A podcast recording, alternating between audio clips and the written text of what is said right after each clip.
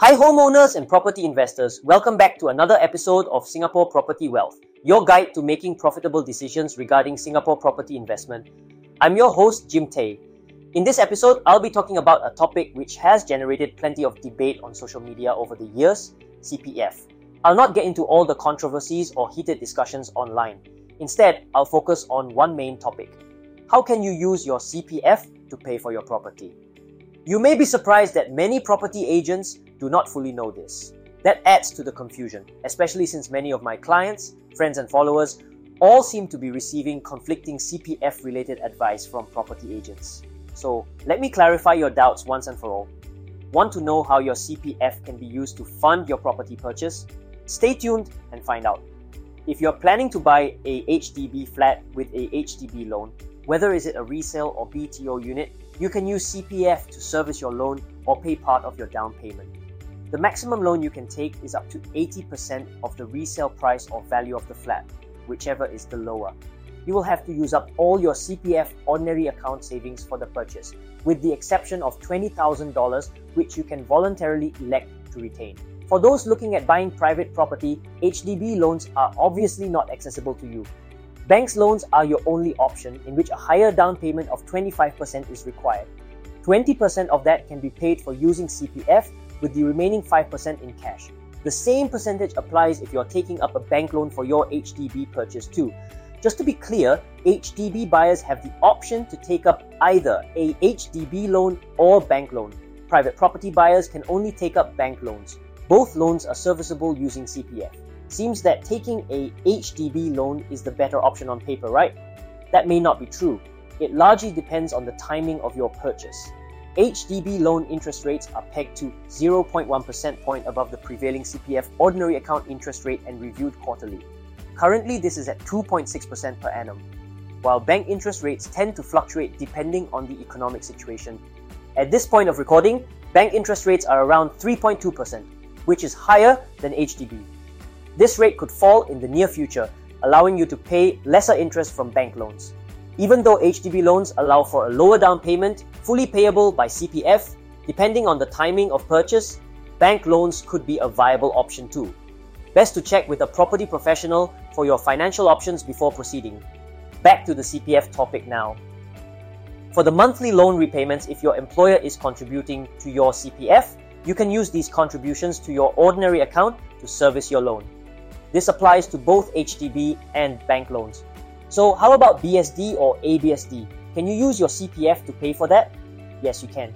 Stamp duties can be paid using the savings in your ordinary account.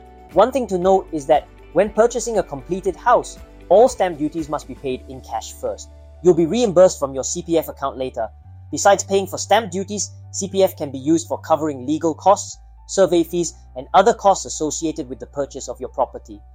Another crucial point buyers need to know regarding CPF usage is the order of funds concept. Put simply, a buyer at point of purchase has to ensure they have enough cash, CPF, and loan facility to cover the entire purchase price, including relevant taxes and associated costs. That's because cash has to be utilized for the payment first before CPF, and lastly, the loan. Confusing? An example would help. Say a 1.5 million purchase, all in costs, and you have a loan facility of 700,000 and 300,000 in your CPFOA. At purchase, you will need to pay the cash shortfall of 500 grand first before you can utilize your CPFOA funds and the loan will kick in. This is very important because I have seen many times buyers were not aware of this and failed to have the funds ready, causing them much stress after committing to the down payment for a purchase. Especially for new condo launches where payments are staggered, it is something easily overlooked. Still with me? I know that today's topic is quite information heavy, but it's essential info every homeowner or investor must know. If you have further questions about paying for your property with CPF, feel free to drop me a message on my socials. One final question for you to think about is it better to pay for your down payment and service your home loan with CPF or cash? Most prefer CPF so that they have more liquid cash on hand, which means more disposable income and more spending power. However, in some cases, it's actually better to pay by cash instead.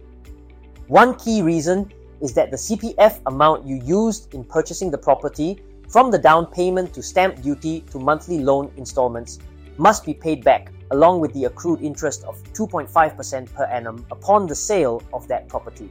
In other words, the CPF amount used must be returned when you sell your house, whether you sold it for a profit or loss.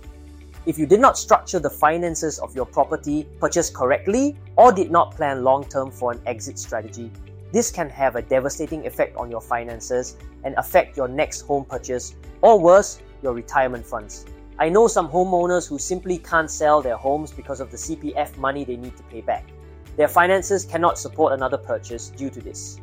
Ultimately, whether you should use your CPF funds and how much CPF funds to use exactly is a financial decision that should be made based on the property type and loans you are applying for while considering your current financial situation. I assume that most of you here are not property professionals. Therefore, this CPF topic is probably confusing and complicated for you. In fact, I barely scratched the surface today. There's so many more intricacies, CPF related grants, financial elements, and even potential grey areas I did not have time to cover. If you like a more comprehensive assessment and recommendation on how you can utilize your CPF for your property purchase, let me know. If you're watching on YouTube, click the description below to contact me via my socials. If you're on Spotify or Apple Podcast, navigate to my bio for my contact info. My name is Jim Tay, and I'll see you next week on the next episode of Singapore Property Wealth.